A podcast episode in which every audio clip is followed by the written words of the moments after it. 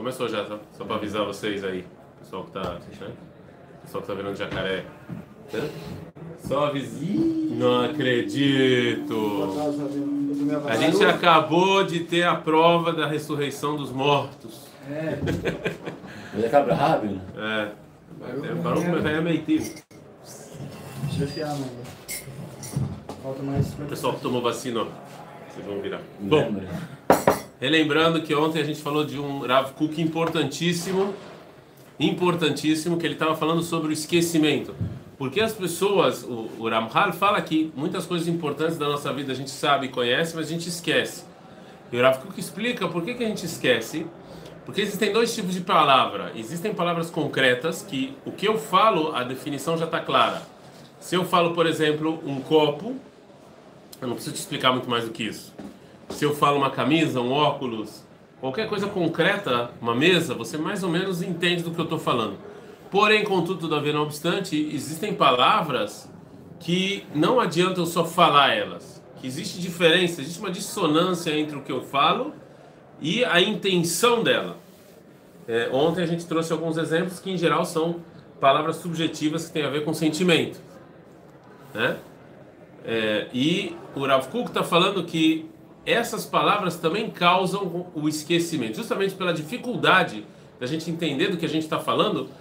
Para eu falar disso de uma maneira séria, para eu falar isso de uma maneira consistente, eu preciso entender o que eu estou falando. E como é muito difícil, as pessoas acabam esquecendo. Ele usou as palavras que ele está usando aqui, no final das contas, foi, por exemplo, temor e amor, né? Eu falar que eu, como judeu religioso, eu tenho que viver com sentimento de temor a Deus, é algo que todo mundo sabe, todo mundo concorda, ninguém vai discordar, mas ninguém tem a mínima ideia do que significa. Você sabe a tradução. Você fala, você tem que ter medo de Deus, tem que ter temor de Deus. Você sabe a tradução, né? A tradução é uma coisa, mas a intenção do que eu estou falando é uma completamente... Eu não sei, eu tenho que pensar. Será? Ou seja, são palavras que eu sei a tradução, mas eu não sei a intenção da palavra. Então, se eu saio por aí e falo para todo mundo, você acha que você tem que temor a Deus? Todo mundo vai responder sim. Ainda que as pessoas não tenham a mínima ideia do que isso significa no dia a dia. Então isso causa, fala o Rav Kuk, isso causa com que as pessoas não pensem e não reflitam. Pensar e refletir dá trabalho. Pensar e refletir é difícil.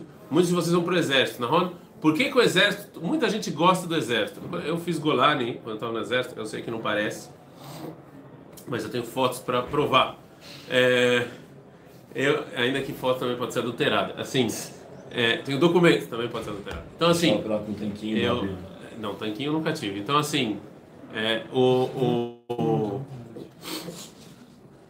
no final das contas, quando eu era Golani, não sei quanto vocês conhecem da cultura israelense, mas na cultura israelense, Golani é chamado de burro. Essa cultura israelense. Vocês falam que quem faz Golani não tem muito cérebro, não é muito inteligente. Eu não sei porque falam isso, mas é o que falam. Mas tinha uma frase que a gente ouvia muito no Golani, que era assim, En sechel en deagot. Você não tem inteligência, você não tem preocupação.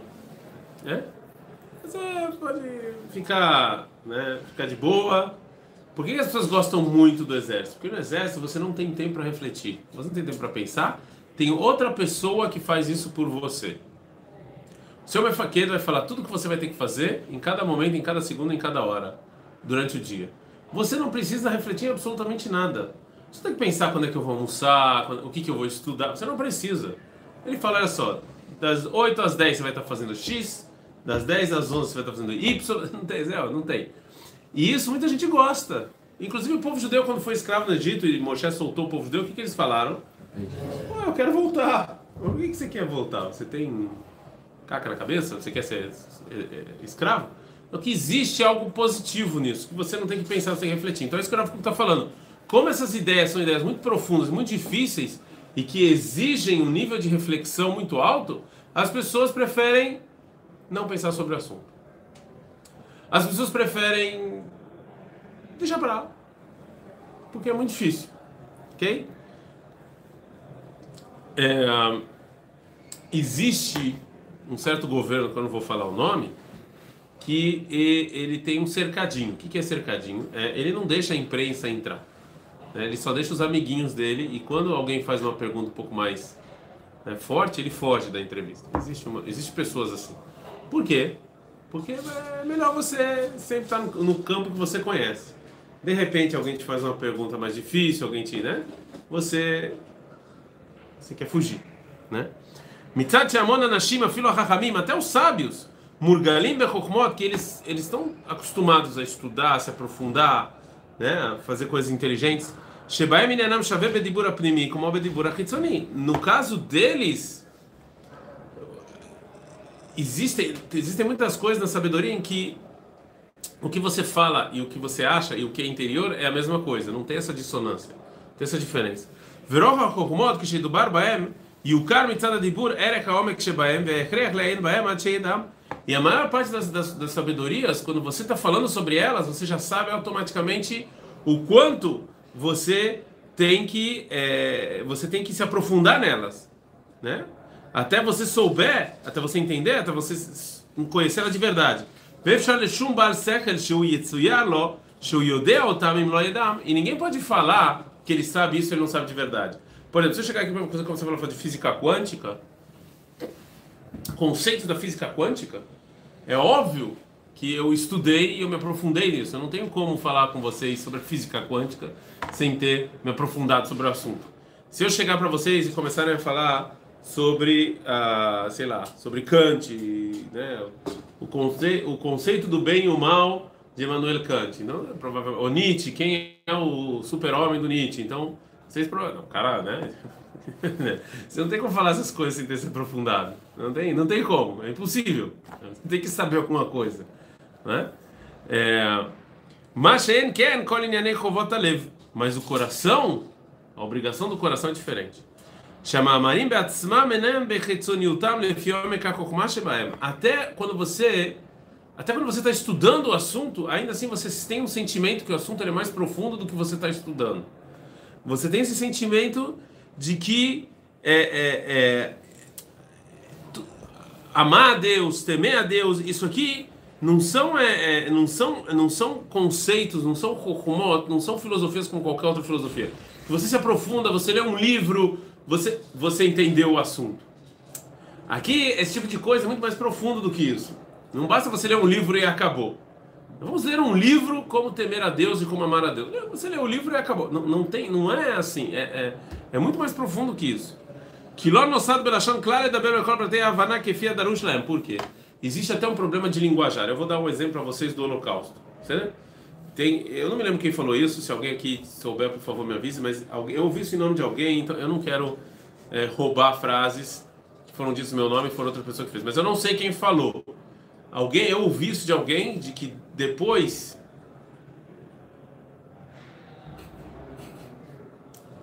tinha que ter um despertador, eu acho. Depois do Holocausto, tinham que reinventar um novo dicionário. Sério? Tinham que reinventar. Por quê? Porque eu não sei quem aqui não tomou café da manhã, mas vamos supor que alguém não tomou café da manhã. Sério? Aí daqui a 2 horinhas você vai falar, tô com fome.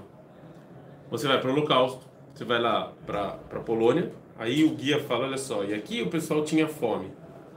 Quando eu falo que eu tinha fome, que o pessoal lá tinha fome, você fica pensando, é a mesma fome que eu tenho quando não tomo café da manhã? Ou seja, as palavras, você está usando a mesma palavra para descrever coisas completamente diferentes, né? E assim por aí vai. Durante o Holocausto você tem vários exemplos desses, de que você usa uma palavra apertada, tá apertado. No vagão do trem para Auschwitz tá apertado e no seu quarto tá apertado. Você usou a mesma palavra, mas são coisas completamente diferentes. Então, existem guias historiadores que falam que você deveria ter um outro dicionário depois do Holocausto, certo? Porque você não pode usar a mesma palavra. Como se fala em hebraico acampamento de extermínio? Mahané Ashmaná. Como fala acampamento do Bnei Akiva? Então, quando você ouve Mahané, não dá para usar a mesma palavra, entendeu? Não dá. Sério? Não dá para usar a mesma palavra. Então, o Rav Kuk, óbvio que é Avdil Alfev Dalot, ele não está falando de tragédia, ele está falando que não existe no dicionário, não existe palavras que definam como o Dani, o Alex, o Gabriel, o Jacob, como eles têm que temer a Deus? Você não existe essas palavras no dicionário. São tão subjetivos que você não vai encontrar isso num livro. Você não vai encontrar isso no dicionário. Sim?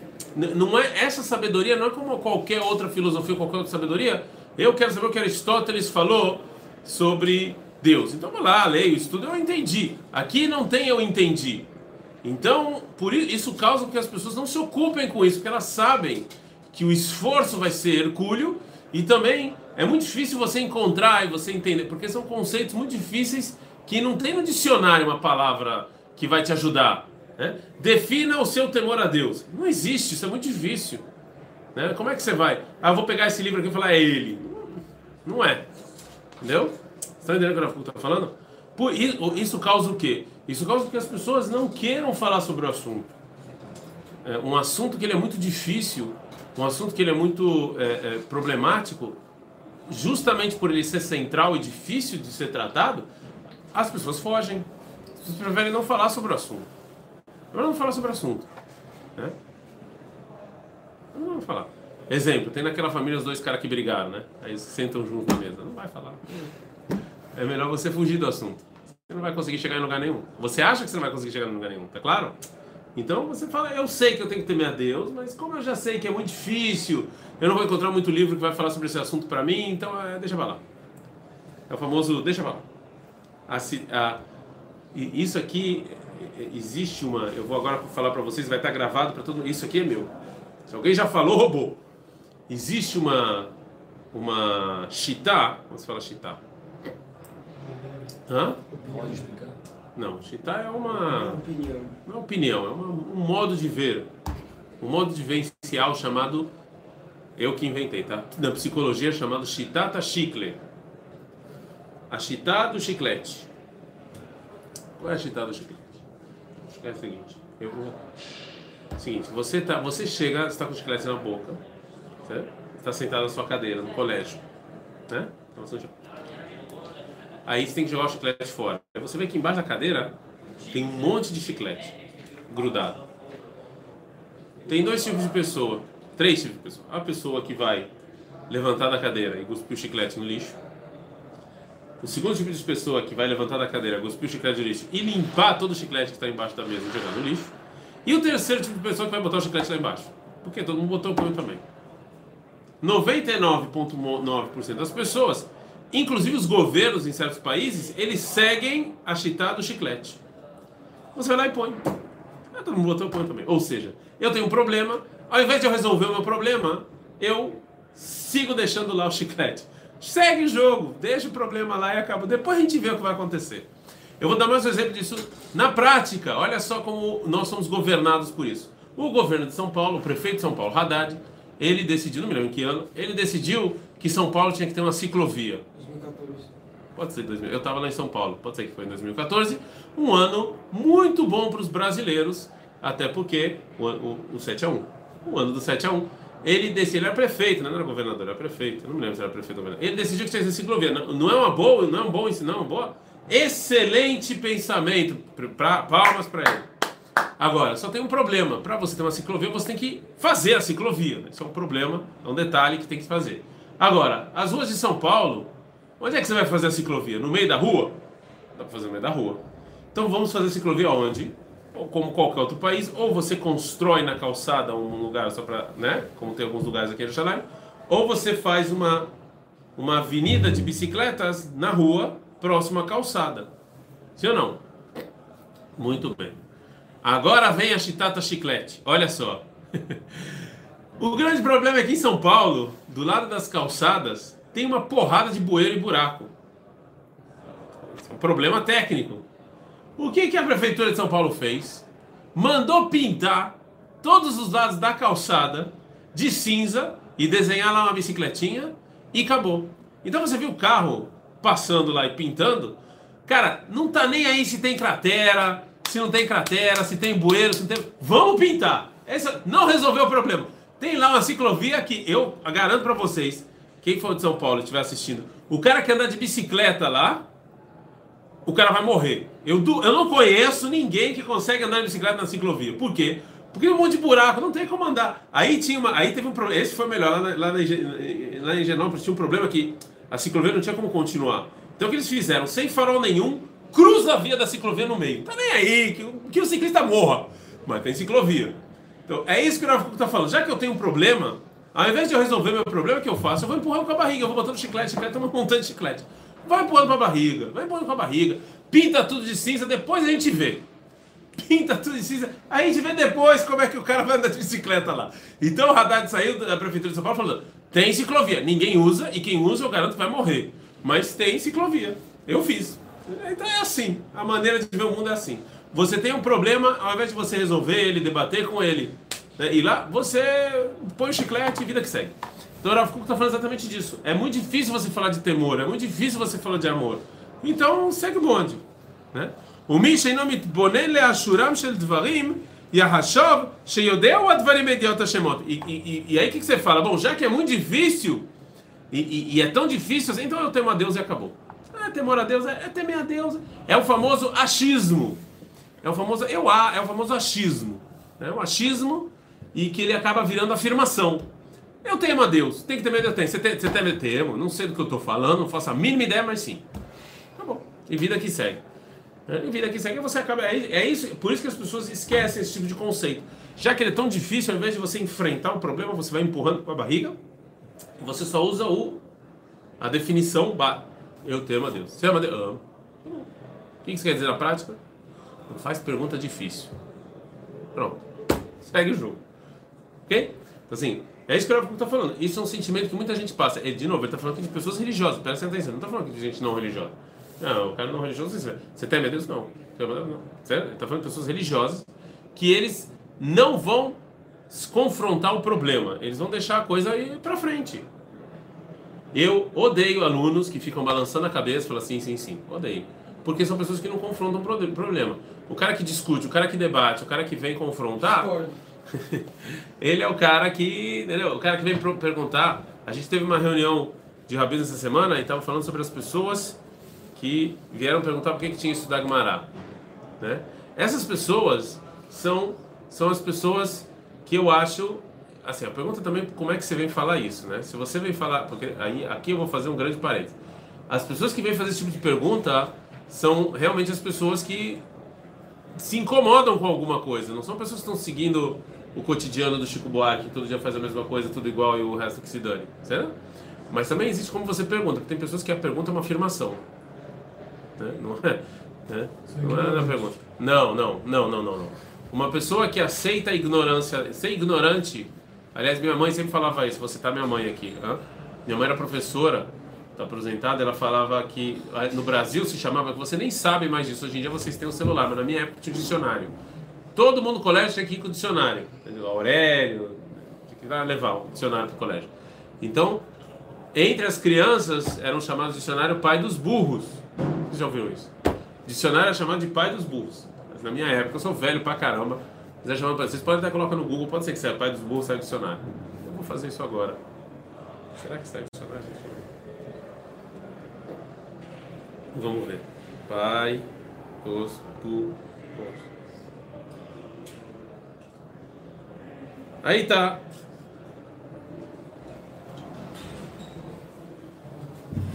É isso aí. Dicionário Aurélio. Saiu. Mostra pra câmera. Aqui, ó. Aurélio Barco de Holanda Ferreira, que é o autor do dicionário Aurélio. Olha. Aí está. Pai dos burros. Então, assim. É, mas ele é mesmo, porque ele tinha burro. Mas era Mahané. É sério. Mas, assim, no final das contas, aí minha mãe sempre falava: não, o dicionário não é o pai dos burros, porque o burro não vai procurar o dicionário. O cara que ele, o cara que ele não sabe e ele pergunta, ele não é burro e ignorante. Não, falta informação, ele está buscando atrás.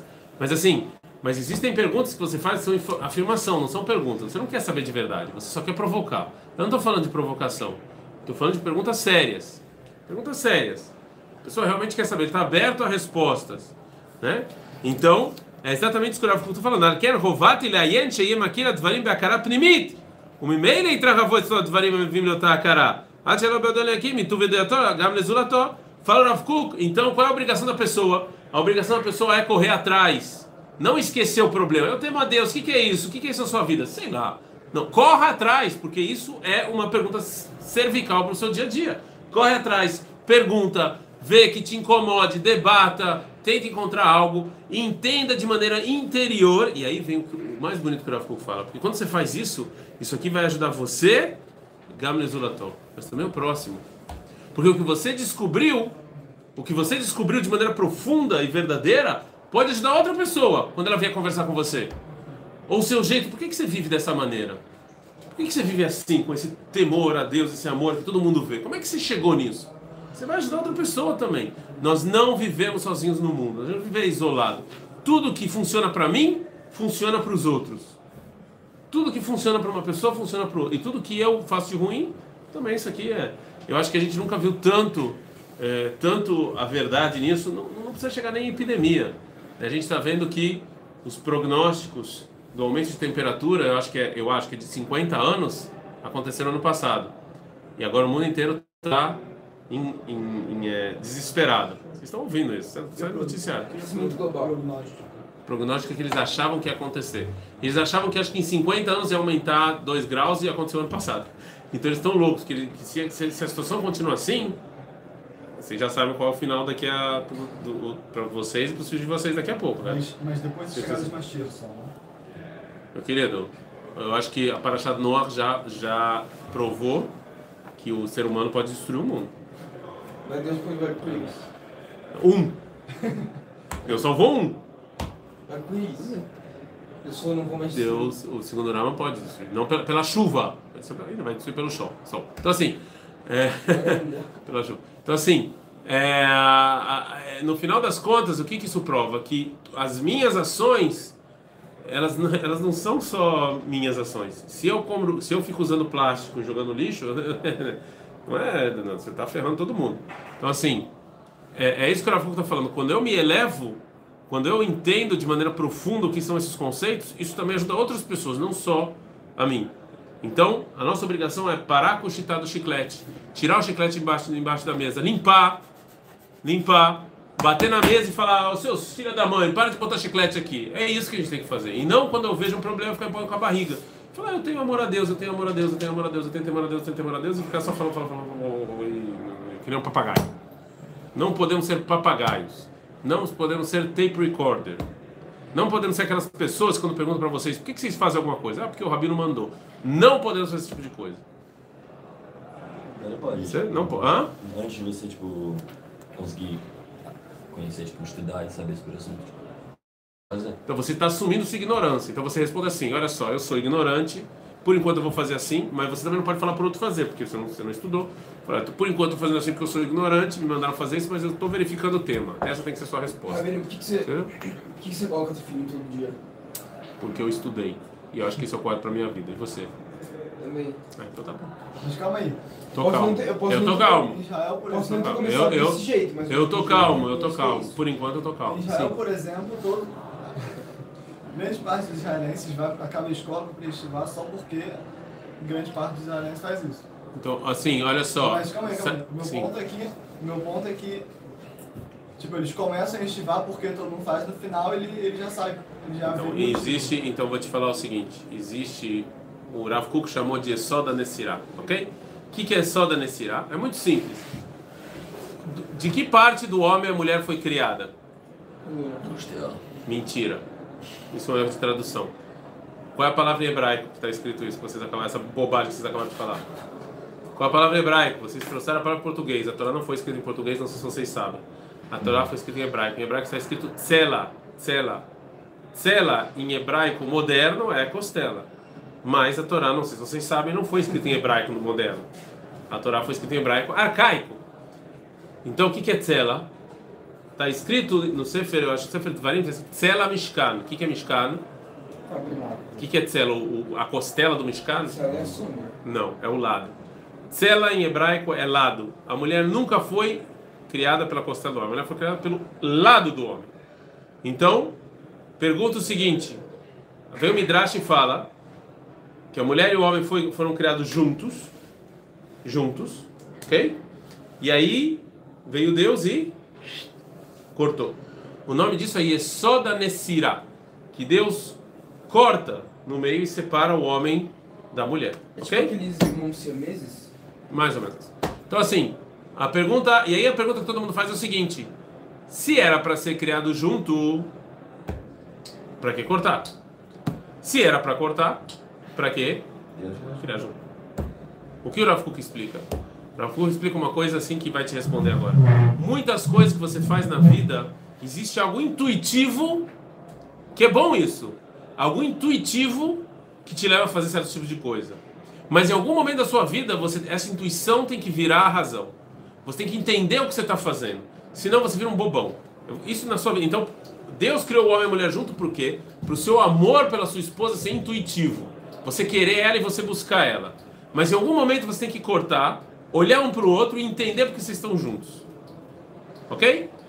Vou dar agora um exemplo prático na sua vida. Você não rouba. Você não rouba porque seu pai falou para você não roubar. É algo intuitivo. Mas em algum momento da sua vida você tem que entender porque você não rouba. Porque senão você é um bobão. Você só rouba que seu pai vai te bater. Não tem sentido isso. Tá claro? Então a mesma coisa que você falou agora da Yeshiva. Eu entendo que durante a sua vida você vai fazer coisas intuitivas porque todo mundo faz, ou porque te mandaram fazer, ou porque alguma voz interior manda você fazer. Mas em algum momento da sua vida você tem que ir lá à moda, você tem que parar e falar: por que eu estou fazendo o que eu estou fazendo? Porque se você não fizer isso, se você só seguir a onda, você não vai ser uma pessoa feliz. Você vai ser uma pessoa... Eu aconselho muito você ler um livro do Avsoloveitchik chamado Kol do Die sobre esse tema. Ele fala exatamente sobre isso. Qual a diferença entre o ser humano natural e o ser humano artificial? E o ser humano TV e o ser humano Yehudi com Ain. TV que é natureza e o que tem um objetivo. Certo? Ele divide entre dois tipos de ser humano. Então, o Rav Kuk fala exatamente isso. Se você vai casar, por que você quer casar? Você não, hoje em dia provavelmente você vai falar não, porque todo mundo casa, porque tem um instinto lá animal que eu quero, né, com a minha esposa. Ok. E tá ok, não é que eu tô falando que você tá errado, tá ok. Mas em algum momento você tem que falar que você entende por que você quer casar com ela, e não só porque mandaram, um instinto te mandou fazer isso. Entendeu? Entendeu? Sim ou não? A mesma coisa é estivar. Você tem razão, muita gente vem para estivar porque mandaram, porque é assim, porque não sei o que. Mas se você não passa desse nível, se você não sobe de nível, aí como é que vai... Sua estivar vai ser... Aí você vai lá e fala: pô, eu só vivo 120 anos, eu perdi 5 anos aqui fazendo o quê? Fazendo nada? Não é uma pena? Eu já tenho me jogado fora? Sério? Se eu não entendo o que eu estou fazendo aqui, isso para mim não está claro. Sério? Ah, tá.